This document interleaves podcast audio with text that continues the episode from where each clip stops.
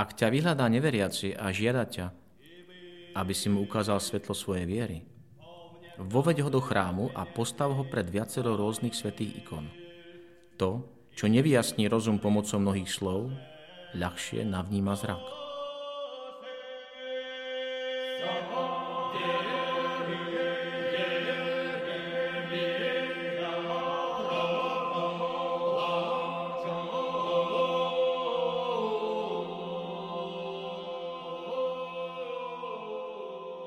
Vítajte pri počúvaní ikonického podcastu. Moje meno je Jozef Matula a v nasledujúcich minútach budem vašim sprievodcom v duchovnom svete ikon. V závere liturgického roka sa ponoríme do majestátnej a komplikovanej ikony posledného súdu. Boží súd nie je akt jedného okamihu, ale postoj Božej lásky vo všetkých časoch, píše Tomáš Pidlik. Ukrýva v sebe toľko bohatstva, že by mi to nestačilo ani na hodinovú prednášku. Pre hodnotnejší zážitok otvorte si obrázok ikony a dovolte jej, aby sa pozerala na vás.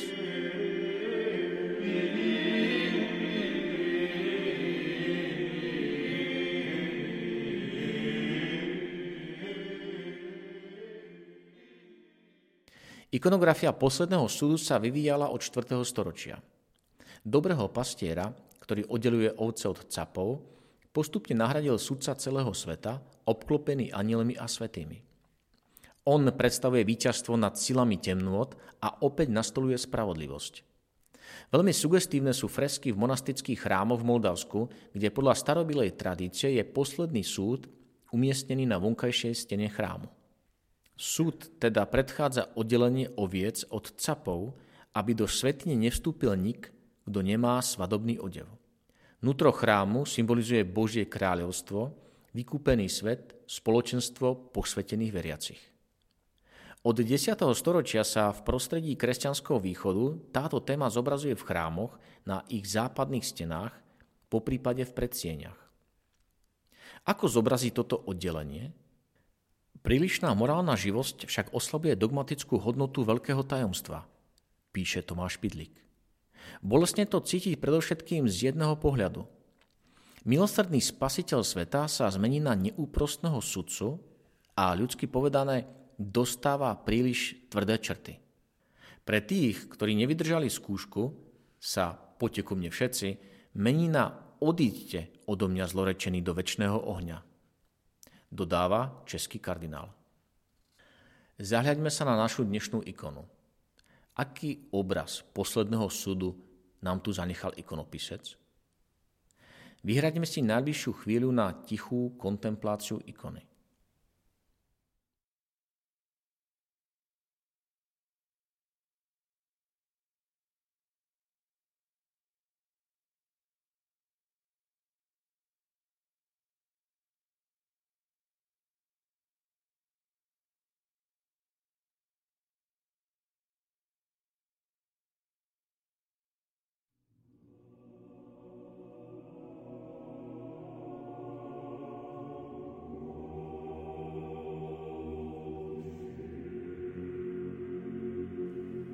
Najspravodlivejší sudca.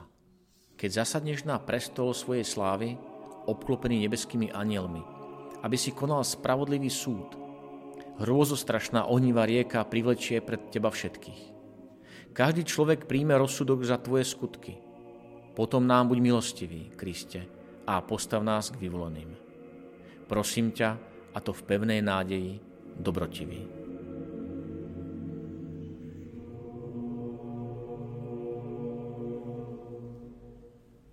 Píše sa v Stichire na poslednú nedelu pred pôstom.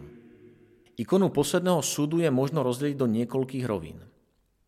Vo vrchnom rade je vyjadrená základná pravda kresťanskej viery. Vo chvíli druhého príchodu Ježiša Krista stvorenie dosiahne svoj konečný cieľ. Stvorené z ničoho prešlo časom, aby dospelo do väčšnosti, kde viac neexistuje ani priestor, ani čas, kde je len Boží spôsob existencie.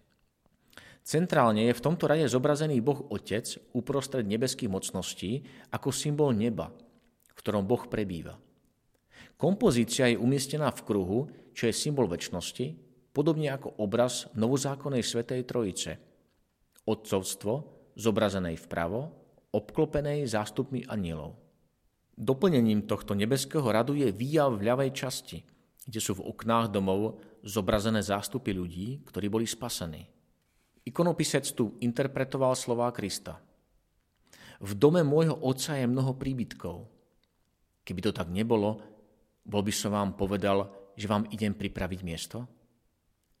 Keď odídem a pripravím vám miesto, zase prídem a vezmem vás k sebe, aby ste aj vy boli tam, kde som ja. V druhom rade je zobrazená kompozícia Dézis s Kristom uprostred, po stranách, ktorého sa k nemu v pokore s vystretými rukami v modlitebnom geste skláňajú presvetá Bohorodička a svätý Jan Krstiteľ. Prosia Krista, sudcu, o milosrdenstvo pre tých, ktorí predstupujú pred súd. Za Bohorodičkou i Jánom Krstiteľom nechýba rad apoštolov sediacich na laviciach, za ktorými stojí zástup anielov s kopiami v rukách ako stráž. Účasť apoštolov pri Kristovi korešponduje so slovami Evanielia – keď syn človeka zasadne na trón svojej slávy, aj vy, čo ste išli za mnou, zasadnete na 12 trónov a budete súdiť 12 kmeňov Izraela. Apoštoli držia v svojich rukách otvorené knihy na znak toho, že verne ohlasovali pravdu, ktorú im zveril ich učiteľ.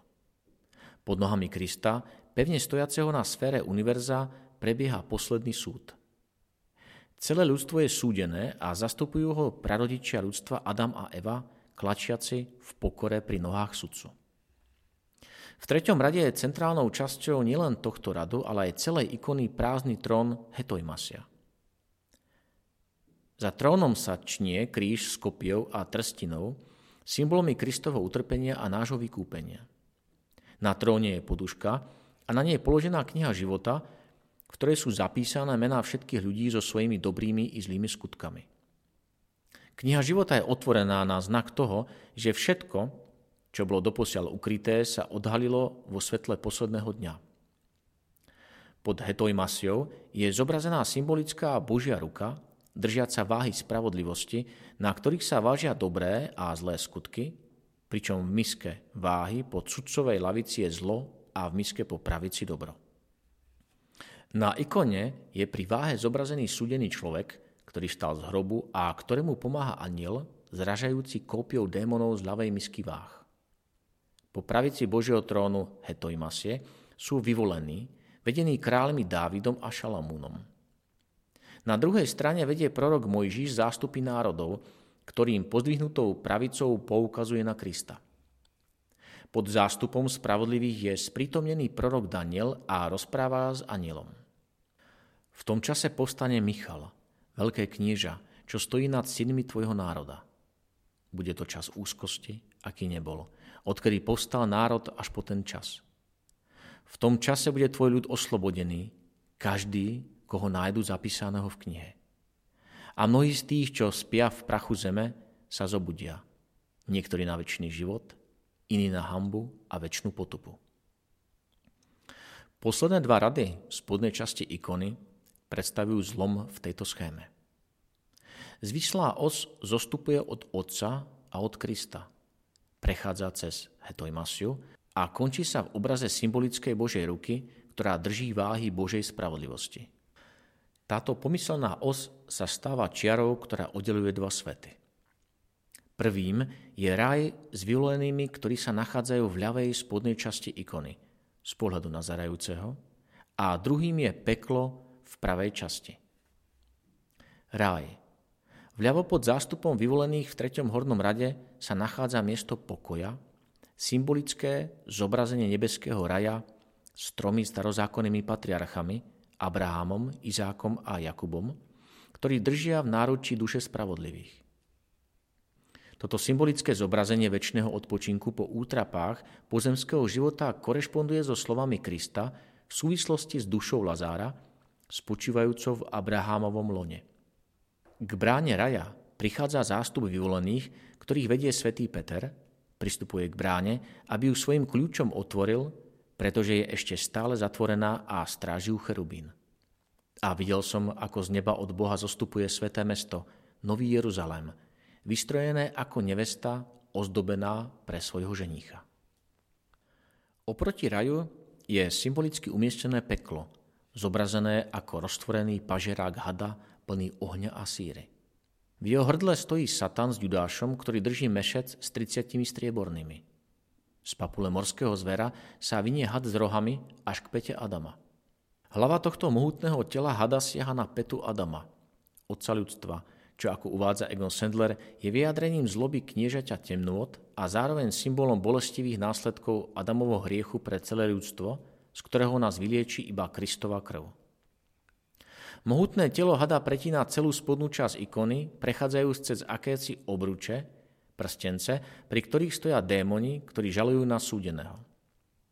Podľa videnia blažené Teodory sú to tzv. mytnice, staroslovenský mytarstva, cez ktoré prechádza duša súdeného – je ich 24 a nesú nápis jednotlivých hriechov.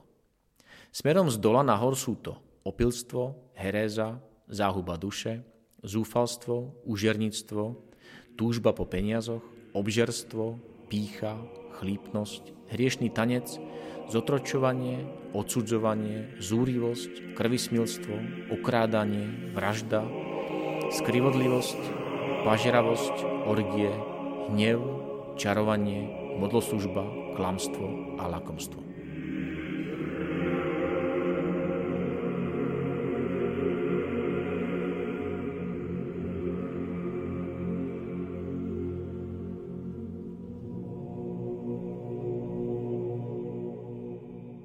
V priebehu času sa počet a druh mytnic zmenil, pričom sa ustálil na čísle 20.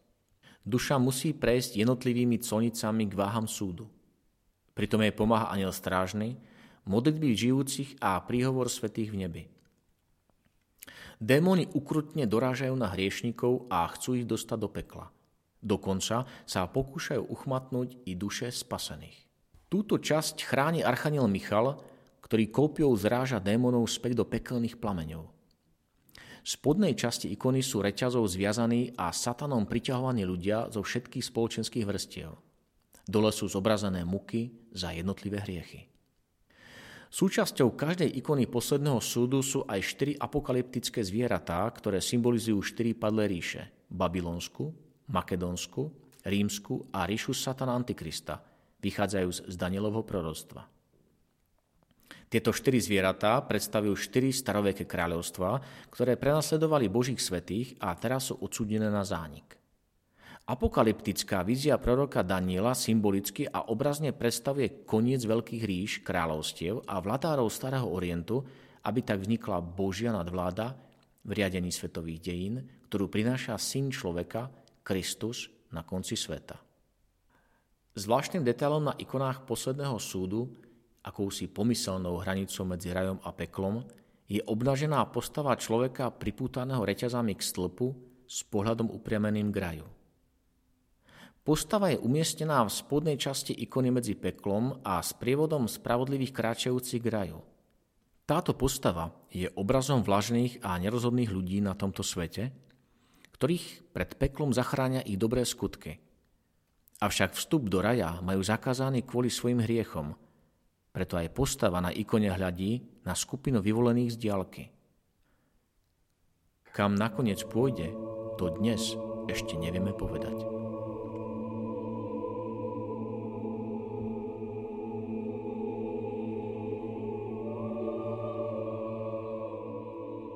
Súd je predovšetkým dňom Kristovo víťazstva, píše kardinál Špidlík.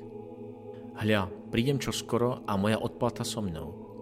Odmením každého podľa jeho skutkov. Ja som alfa a omega, prvý a posledný, počiatok a koniec. Ak v stredoveku zobrazovali deň Všeobecného súdu ako dies ire, dies calamitatis et miserie, pre prvotnú církev to bol deň očakávania a eschatologickej nádeje – Maranatha, príď, Pane Ježišu.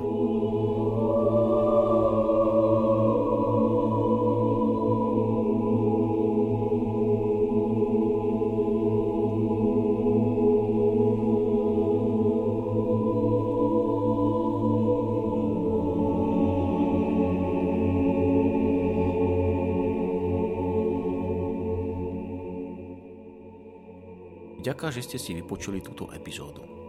Ikonický podcast vzniká v spolupráci so spoločnosťou Hour a s galériou Ikony v Žiline, kde si môžete všetky ikony z nášho podcastu pozrieť osobne.